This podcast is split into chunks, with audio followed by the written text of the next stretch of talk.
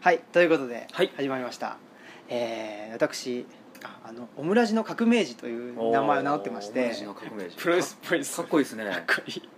ありがとうございます、えーオムラジの革命児、はい青木というふうにあ青木さんなっておりますでよろ今日しくお願いいはたしますあよろしくお願いしますあの月1でですね、はいあのプロレス論というのを、竹内義和さんと、はいあのさせていただいていて、はいそこのなんという肩書きになるんですかそうですねオーナーではなくえて、ーオーナーマスター 兼マスター兼兼バイトリーダーって感じなんですけどもあそうなんです、ねはいでも竹内さんとお二人でやられてるそうんでですすねねえーもともと、えー僕長くですね、はいえー某プロダクションでマネージャーをやってまして、はいえー鶴瓶さんとかですねお世話とかと、あえーやっておりましてですあね、はいでその途中で竹内さんのやってられるラジオの、はいえーえー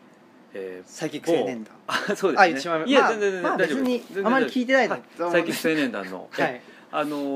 ー番組のえイベント制作のですねプロデューサーをずっとやっておりまして、あそうなんですかはいで会社を離れた後に竹内さんとばったり会いまして、はいでそれなんだはどういうはいばったりの相方なの例えばなんか梅田のえーと地下街を歩いていてかんだええ会うとかそういうことじゃなくてもうちょっとそうですねえ必然性があるもうやややや必然性はあるんですけ どあそうもですはい、えーはいまあ、僕が会社を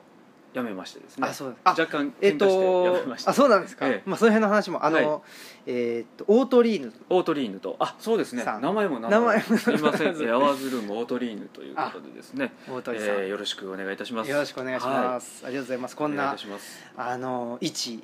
ネットラジオいえいえとんでもないですしかもツイッターフォロワーが現在11人あ素晴らしいすありがとうございま素す晴らしいです、まあただあの自らゾロ目ですよねゾロ目えーあの自らの、まあはいメディアを持つっていうあ素晴らしいですよこねとが、まあ、そこにそこ自体にはいなんか意義というあかでそのメディアを持って何するかっていうのははいあまり考えてないんですけど、え自らのメディアを持つーそうですよで、ねまあ、一応趣旨としては、はいあオムラジ3人でやってるんですけど、えー鈴木さんといはいう人と,、はいえーと酒井さんという人酒井でさんまあ、お二人とも職人系の人でおおあのサラリーマン、えーどっかに雇われてるという形ではない人たちで、はいはいまあうーある程度自由な立場というえーから、あの発言をしてあまあいい大体ですね30代僕が、えーっとさん30なんで,、はいでその真ん中と後半ぐらいの感じでおーいいですねはいそうですねそう何者にも属さないっていうのはねそうなんで非す常よにね、自由でありはい素晴らしいですよねまあ、属せないっていう問題もあるんですけど ねそうなんですということで、ええーあのまあなんていうんですかねタブーっはいて何なんだろうっていうことをそのえをー実は一つあのテーマでテーマに掲げていて、あタブーとははい、あなーんなるかほど無意識に避けてる話題とかってありますよね、創価学会の話とかああそうですねあのー確かにね世間ははい避けがちなところってありますそうよでねすよねえっと何をもってアンダーグラウンドとかそうなんですよグレーとするのかっていうそうのなはんねですよちょっとそれが分からないんわでかんないでこれがグレーなのかグレーじゃないのかっていうのをはい発言することによっすよねはてい確認していくとああいいですねはいで何か怒られたら、はいあこれはダメなんだっはいていうふうにしていくああで別にスポンサーとかいないですかはいら、はいはいすぐスポンサー降りるということはないはわいけですよね、はい自分たちが傷つくだけっていうあいいですねはい い やことなんでああいいことだと思いますあありがとうございますそういう感じであの、はいアワーズルーム、はい合わずにえー、肥後橋にあるそうなんですね、はいもともとその竹内とばったり会ってですねあそうですよねえーその話阿波座のマンションを竹内の仕事部屋を、はいえー本社にしようということで、株式会社を作りまして、はいでアワザなんでアワーズってもうそんなええ加減なはいはいはい名前の付け方なんですはね、いはいそもそもですねでまああのー彼もそのタブーということで言うんですけど、はいはいろいろ怒られ続けてきた人生の 中でラジオ番組が突然死を迎えるというねあー素晴らしい、えーはい結果になりましてですね、はいはいえーそんな流れでばったりやって会社を作りまして、はいであれこれあのトークとかですねあのゲスト出演とかうんうん呼ばれ、呼んでいただいてい回っているうちに、まあ、どこかおっしゃる通り我々も発信基地を作ろうと、はいはいやっぱり何か発信し続けなければいけないなということで、その拠点となる場所を探しまして、はいえーここ肥後橋にです肥ね後橋にあのー行き着いたとそうなんですよね1年半ほど前にここ最初にそのアワーズルームっていうのをはい作った時からここにいるわけじゃないんですねそれ以前は他のところにえい本や拠あ地というのか本拠地がなかったんで すねもうジプシー暮らしのようなああちこち流浪の行っ民という感てじでそうなんですよえあちあそこうなんちでですねトークしたり、あーえ若干メディアにも呼ばれたりみたいにはいはいぐるぐる回ってるのもしんどいなということで、あーまあどっか一つそれが非合理的だとそうですいねうことになってじゃあ一つ場所を借りようとそうですね、うんうんでそういうそういうことをやってるうちにあのメディアもやっぱりどんどはいん進歩してきまして、はいニコ生とかね、はいはいユーストとかっていうそう新でしいすツよーねルがね発毎信できる週月曜日マンデーナイトアワーズ、そうなんですよはいマンデーナイトアワーズニコ生僕も一度だけ、あはい、出来出てい演たといだうきまかしてありがとう出ございまさすせていただいて初ニコ生っていう感じあーありでがとうもございますう何言われるかはあのいやもうまさしく我々も言いたい放題なんでねはいはいそうですよねも創価学会とかはもう全く関係ないですかそうでらねすよねはいもう結構逆にあのネットのなんていうんですかねコメントくれる人の方が、はいいあのまあ、いわゆる世間でいうあの良識的な人だったりしますよあねそうですよねそこまで言う確かにあの 言わない方がいいだろうとかいうコメントが流れてきてああ面白いですよねおもろいですよねうほんんまになんかそのそうそうなんていうんですかはいそう相互性っていうんです相か互ね性はいなんかこっちが発信するだけじゃなくてそうですね向こはいもうディスりも含めてはいですねですもようねいろいろ包括した上でのはいやっぱり文化だと思いますよもねすごく面白かったのが、ええまあ、ディスリートまではいいか分かんないんですけど、はいまあそういうマイナスはいなやこといをそのニコ生でもええ言われたり、っぱりで言いもますよね若プ干ロねプラスのことも言ってくれたりして、はいそうすると結構なんていうんですかねあの自分的にははいあの平気っていうか、はいマイナスなことばっかり想像してたわけですけど、はあはあはあ結構その、まあ、ある程度オープンな場にでええ出てみるとあマイナスな評価もあるしプラスの評価もあるんだっていうことそでうですよね議会でもヤジが飛ぶぐらいですからねそうですよねこんなん当たり前かなっていうねそうで タフになりますしねラフになりますそしねて結構物知りの方が多いので、はいはいすごい勉強になりますねそうですよね書かれることを拾っていくとはい本当にでも僕はそれを、えー体験させていただいてあーありがとうございますはいでまあ、月一度、はいえー、と竹内さんそうですよねと一応プロレスについ古いての格闘技好きという格闘技っていうか、まあ、プロレスが僕好きで,、はいでこれも、まあ、最初のきっかけはいなんですけど、はい某神戸そうのですよ大ね学の文化祭にそうですね呼んでいただいて竹内がそうですよね、ええで僕が呼んだわけじゃないんですよ、はいあの 僕のなあーあのお知り合いのええ社会学の先生がいらっしゃって、ええその方が竹内さんのファンだったあそうでラジオもね聞ラいてジいオもただいてたみたいでははいで、えーアイドルについて、はいそうですよねトークバトルをすはるいというんで、僕ちょうどそのそれよりちょっと前ぐらいももクロにはまりだしましたでももクロのことしか知らなかったんですよはいなんですけど、はいアイドル、まあ、それでもいいから、はいあのしえっと司会してくれって言われて「はいでわかりました」とか言ってで竹内さんがいらっしゃったんですよね、竹内さんとあの大鳥さんがいらっしゃっ私も拝て見させていただきましたで僕は、まあ、それ前にちょっと勉強と思って、は YouTube で、ええ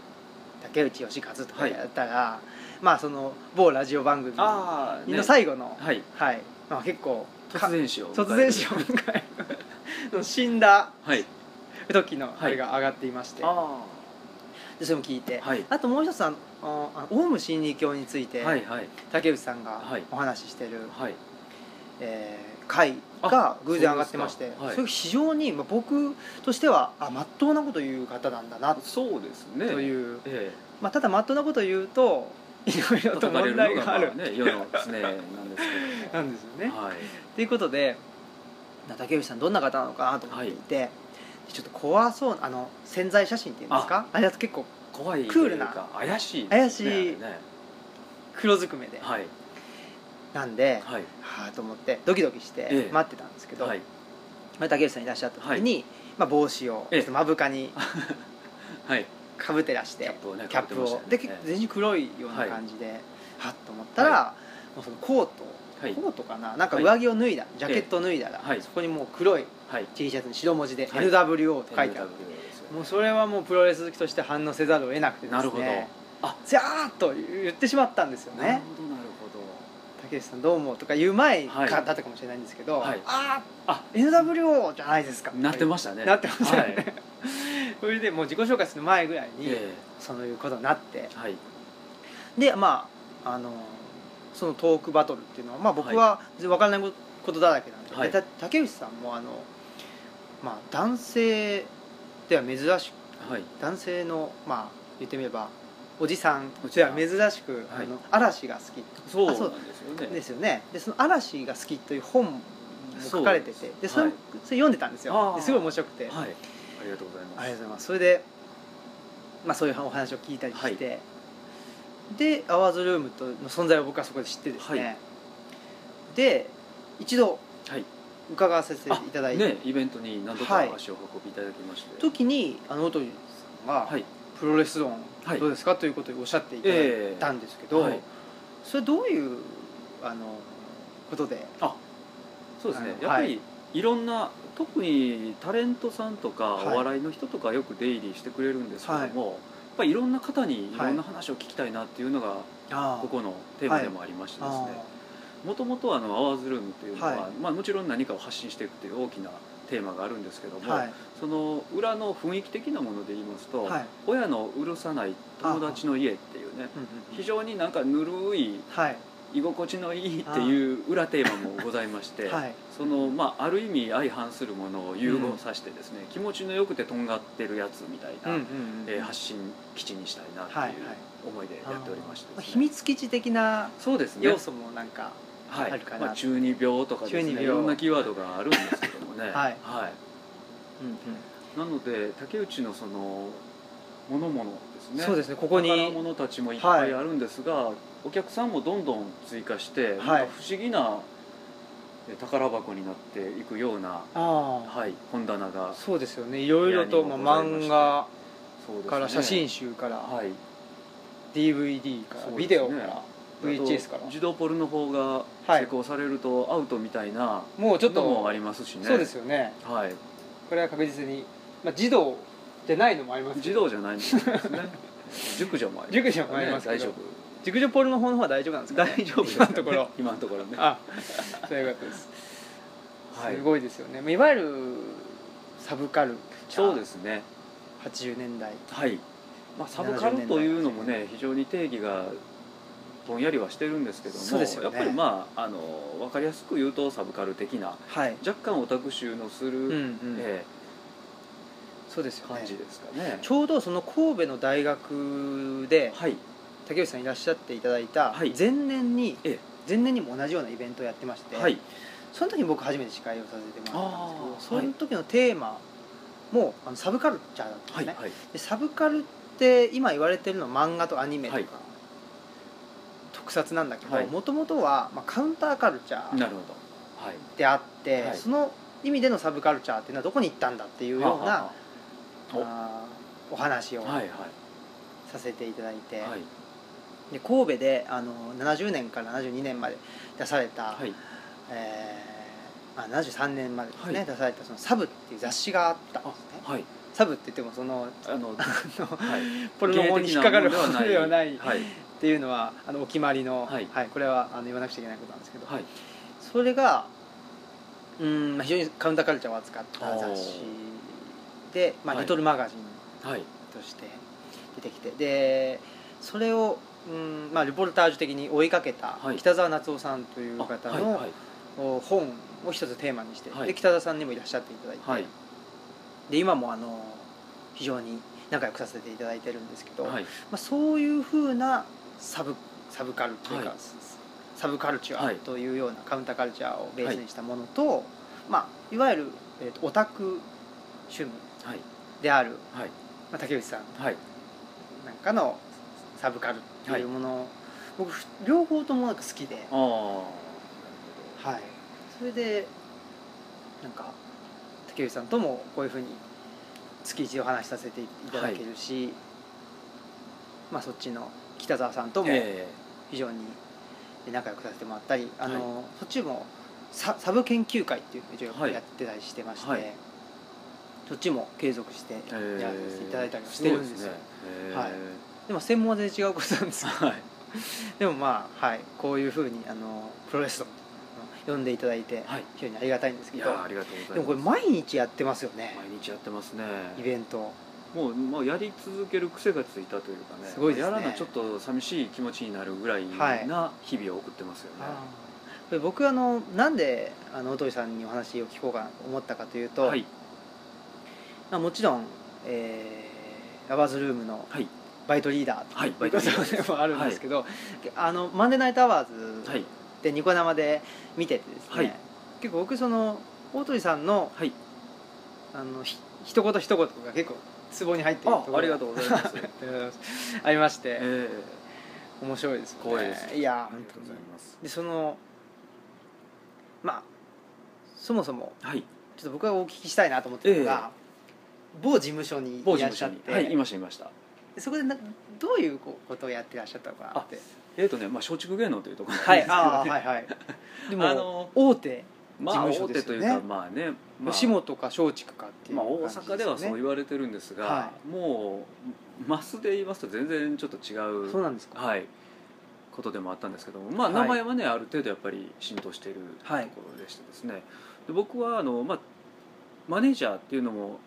幾分かはこなしたんですけども、はい基本ね業務軸が多くてですね、はい CM のキャスティングとかですね、はい制作とかあほとうイベント制作とはかいっていう方がやや多かったんで、はいあの特定の人だけでなく毎週仕事する人が変わるんですね鶴瓶さんの次は若手があーはいその次の週は一緒にどっか行ったりとかっていうこう楽しみはありまして、あーはい、いろんなことをえーやっておりましてですねはいはいすいこんにちはませんはいで、えー その後にですね、はいえ ーなんですかね、うん喧嘩しました、喧嘩しましたはい、やめましたはい喧嘩別れ喧嘩別れあそうなんですかなんかこう年に似合わず、はいえー役員というはいことを5年ぐらいやらせてもらいまして、はい必然的にそうなるとあーもう喧嘩しかすることないでしょそうなんですか役員になると喧嘩しかすることないはい、喧嘩するかやじ飛ばすかそうで すよねどどっっちかちかですよね収まってる場合でもないあ そうなんですかはい、えい今おいくつなんですかこれ今49そうなんですか、はい、全然僕が言うのもなんですけどそう見えないいやいやいやいや本当に先生こそお若くいやいやいやもう先生なんてもう本当にもうね、はいって感じですけど、ええあそうなんですねそうなんですはあまあそういう感じではいナワーズルームをですねですのでまああ開かのれてゲストの方もですね、はいもちろん竹内義和というね、はいあのアイコンによる、えー方たくさん来ていただいてるんですけども、うん僕もあのサイキックに絡んでたこともあって、はい非常によよくあ知ってそうなんるですね人が多いのでこの間大月健二さんに、ねはいはい来ていただいたそうりでとすか、よね大川総裁とかですね大川さんはい結構面白い方がそうですよね、はいやっぱりそれちょくはちょく来てくれてるのもねありがたいなとそうですよねはいすごいあの、えー、と岡田敏夫さんとかもあそうですねいらっしゃっ岡田敏夫さんとか中森明夫さんとかですねそうですよねはいそれこそサブカルそう的ですなね方もたねり本お当いにでいただいたりとかはあそうなんですか僕あそうだあと今、はいこのバイトリーダはいーバのみイトリーなダーらずですね、はいあの専門学校の方であそうなんですよねそうですよね、はいちょっとねバイトリーダーだけではね、はい食っていけないんで、ね、専門学校でちょっとお知らせしていただいてるんですが、それはまあ、はい今までのキャリアと若干リンクするところと全くリンクしてないところがありまして音楽学校でですねはいまあ、マネジメント論というのは今までの流れでいいんですけども、日本のロック史っていうのをはいはいははいいただ音楽好きな だけであの学生の時にバンドをやってたというだけのキャリアしかなあいそうなのんに、ですね偉そうにね日本のロック史を紐解いて語ってるんですよ、素晴らしいどの辺の日本のロック史がはい大鳥さん的には、そうですねやっぱりね結構僕は古いところが好きでですね、グループサウンズとかですねあーあの辺のところとかやっぱ70年代のはいとんがり感というのがは結い構しびれるところがありまして、あそうなんですね、はい、日本イギリスですね、はいはいとでちょっと飛んであの80年代のこう大量生産が嫌いでですね、うんうんで90年代に頑張ってる人のところが好きでとかちょっとね波があったりもしますよねあーそうなんですかはい僕なんかは結構80年代の、はいまあ、バンドブームで、はいまあ、それこそ王健さんもそうですけど、はいえーそこで出てきたはい方々はいのなんかなんていうんですかねなんかごごごったに感っていうか、はいはい言っちゃ悪いんですけあどーそうですよねなんかはいすごい特徴的な90年代には出てこないはいような人たちがあたくさん出ててきてると思うんですよ、 80年代ですね、はいだやっぱりあのいつの世代で身を投じてるかっていうのもうんうん大きく変わってくるとは思うんですけども、はいはい僕は65年生まれというねなんか不思議なおー高度経済成長の時ですよね、はいそうでですね5歳の時に万博行ったぐらいの世代なんであまあ、バブル入社組ですごくはねい嫌がられる世代なんですけど、あそうなんですかはい、まあ僕はーそうあいうかはいあもう簡単に80年代はもうはいドンズバ高校生とかだったんで、うんうんちょっと等身大として、はいあのあんまり近寄っていかなかったっていうのがほへそ曲がりなんですかね、あはい、うその90年代に頑張ってるっていうのはどういう人たちなんですかえーとねあのーなんですかねちょっと渋谷系というのもねちょっはとい今考えるとダサいんですけどもね小沢健二さん案外ええ小沢健のあのフリッパーズギターとかね、はいピチカード5とかねあんなもん好きですしねあそうなんですか、はなんかその渋谷系に関する原稿をいはい当時書いてたのがその北沢あさんだったと大いうことで体通ってますよねあの人あー全部そうですねの辺のねそうなんですだからサニーデイサービスとかはいそうですよねフィッシュマンズとかね、うんうんそんなのも非常に好きでですね、ええそうなんですかはいははいいはいはいそういうことをやっておりまして、はあそうなんですねはいまあ、学生にいかに悪いことを伝えるかっていううんのが僕の、素晴らしいです、はい、面白い授業の一つなんですけどあも大体文句言いますねどういう全てにおいてどういう文句が出るんですかえーとねまあ、ビーズは短パン履いてる意味なんなんとこが短パン履く意味があんねんとかねそういうところなんですそうねいうところもありますディしテールのはい、なんでかあと裸に革のジャケットが着ますよそうでねねまずあのその見てくれも一つですし、はいそのよく言われるねオリジナリティっていうところですよね、うんどこまでが模倣でどこまでがパクリかっていうことも結構手厳しく言ってるんですね、あそうですかはいはあそれはオリジナルがはい一番いいものであるといいやうことから言うわけではないではないんですけども、オリジナルはもちろんねやっぱはりその先駆者たる位置づけはある程度守ってあげなければいけないんですが、はいそれを模倣することが全てダメっていうことではなくていかにうんうん愛情を持って、あコピーしたりもしたりする、はいはいだから愛情度によってうん僕は若干こう許容度が変わってくるわけなんですねあ、うんまんま偉そうな顔して使われるうんうとんやっぱり人間ってカチンときますよね確はい、ではなくもうこれだけ好きやから、うんうんここはちょっと使っても許してよ ペロって言われると、まあデヘペロがしゃあないなってなるんですよね確かにはいはまあ、サザンの桑田さんとかあ、、うんうんえー奥田民生とか、ね、ビートルズ好きが高じてとうんかうん言われるとまあしゃあないなと、うんうんでフリッパーズギターにしてももうここの引用しましたみたいに好きすぎてって言われたらまあこれしゃあないうんうんなとかなるんですけども、うんうんまあねビーズがスコンってやられると、 はいはい、まあ、ビーズももっと聞き込む と愛ある引用なのかもしれないんですけども、僕とあるあの、え結婚式の余興でですね、はいまあ、音楽を流しながら、はいあのまあ、踊るというか、はいまあまあ、よくあるやつなんですけど、あれで、あのーちょうどコンプレックスが再結成あしたあはいということで「BeMyBaby」を使って「BeMyBaby」を100回120回聞聞いたんですよはでまああのしその「BeMyBaby」をあのなんていうんですかねあの血肉化させるとおいうかおいうことをやったわけですけど、はそれは全然平気だったんですよはいただ次にですね「ラブファントム」をはい100回聞いたらですね、はい具合が悪くなり まして多分そういうことななのるほどかもしれないですねあーそうでかもしれないですね聞き込めないっていううんなんかなんていうんですかねこの飛び込み台ではいジャバーン飛び込んだら、はいちょっとまああの水深がはい深ければはいジャバーンっていって、まだ上がってこないよとかなるんですよ、はいはいはいなるかもしれないですまあはいあの「BeMyBaby」がそこまで推進あるかどうかっていうのもまた別として、あはいちょっとねやっぱビーズは、はい、もしかしたらその辺がそうですよね推進の問題かもしれない、問題かもしれないですね単行部がすぐポンってできちゃうパタそーうンですねかもしれないですね。かもしれないえでちょっとビーズに対するなんていうか評価というのはちょっと厳しめなんですねあーなるほ大ど鳥さん的には、えそうですどうね。ですかそうですね。ちょっ厳しいと厳しいですよね。とはいえね、はいあの日本のあの歌謡曲なんてもっとひどい時代がありまして、うん80年代なんでね、はいあの渋垣隊のうんうんイントロがもうまんまナイトレンジャーやったりとかみたいなこともありましたし、はいはい訴えられたりもねありましたしねあそうなんですねはい、八神純子の、はいえー何でしたっけねミスターブルーでしたっけ、はいあんなも訴えられてますしあそうなんですか現に、おはい、ーそれでクレジットを変えたりっていうのは水面下ではみんなの知らないところでいっぱい起こってることでもあるんですよねあはい、それもどこまでが確信犯なのかうん、そうですよねっていうこともまあほとんど確信犯なんですかねうんかもしれないですし、まあ、日本の島国ではこういうアルバムの中の一曲なんて届かないと高をくぐってる様子ある人もいますしね、ああ、えーいろいろですけどもね確かになかなかその辺のまあ日本はいロック史はいについて、そうですね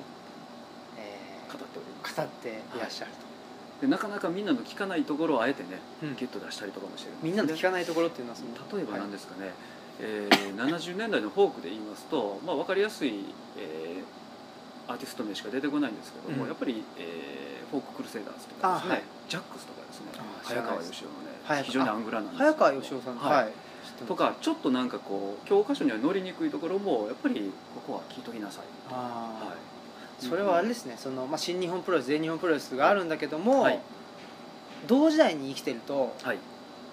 同じように国際プロレスも存在していたあーとそりゃそうですよねいうことですよね多分、はい現にねちゃんと生息してたというこの事実がですねそうですすよね、ねでもやっぱりそれって結構歴史学的な見方でもあったりしおーてはいそうなんですよ、まあ、当時生きてた人たちの観点に立った場合、はいまああのー現代の価値観で言うと、はいまあ、例えばサザンなりなんなりがあーもうなんていうんですかロック日本ロックのはい殿堂みたいな話ええ話になって、はいサザンっていうのはもう当時からその日本ロックの殿堂に、あの一直線にバーッと来たような、あー風にパッと思い浮かんでしまうかもしれないんですけど、はい当時当時の、はいうん音楽シーンっはいていうのにどっぷり入ってみると、はいまあそうではないわけですねない明らかに。僕はもうデビューの頃がちょうはどい中学生ぐらいだったんで、よく記憶してるんですけど、はいまあ、ランニング姿もね、はい短パンで、うんうでんねやっぱりねここ可愛げやなと全てにおいて僕はうん可愛げ論っていうのがありまして、おやっぱりはいどれだけその人となりの可愛げを持つことによって許容されるのかっていうところは非常にね生きる上で大事やというのが全て文化にもありましてですね、お桑田佳祐がある、えーベスト10なんですけどもうね、はいあの黒柳徹子さんとやり取りをしている中で、どっかからの中継で「あのあなたは何を目指してますかどういう人なんですか?」って言ったら、えー目立ちたがり屋のお笑い芸人です」って言い切ってるあー桑田佳祐の可愛らしさっていうのが、やっぱ今も多分通じてるんだろうなっていうのがあるわけなんですね。確かにはい可愛げ論可愛げよあー面白いですねはい偉そうなこと言ってもやっぱり一個もいいことはないなっていうのが、ああはい、僕の今までの経験則なんですね。今までその、まあえー、と松竹芸能はいでの、はいなんていうんですかねはいまあ、偉そうに言うやつはろくなやついませんから、ね、あそうですかはいああまあ可愛げに可愛げで ですねずっヘペロですねそうですねずっこけてなんぼっていうところがやっぱり人間臭さっていうところですよね僕もあの人間ってずっこけるじゃないですか、はい絶対に、はいでかっこつけてたら、はいずっこけた時はいのその恥ずかしさとか、はい痛みってはいすごいと思いません、ねすごいですよねギャップが落差がね、恐ろしいはい事故りますよねそうですよね大怪我しますよね大怪我ですよね、え単行部でえはいできましたどこの騒ぎじゃなくてもないですよねなんか耳から血出るみたいなはい状況になりますなねらざるを得ないじゃないですか、はやっぱり僕もそうで、はいやっぱり、まあ、いつこけてもいいよういに、はいあの できるだけ低姿勢でいいそうですよね痛いなって多分その方がねいいと思いますよねいいですよね、はいはということでい、はい、何の話か分からなくなり ましたすいませんいやあの、は可愛げが大事だっていうそうですねことですねはい要するにありがとうございました、はいどうもありがとうございますわざわざあのお時間作っていただいて、えーとんで今も日あはりませんえーアワーズルームのバイトリーダーバイトリーダはい、えー、オートリーーナはいオートリーヌでございましたはい、えーお話を伺いましたありがとうございますありがとうございました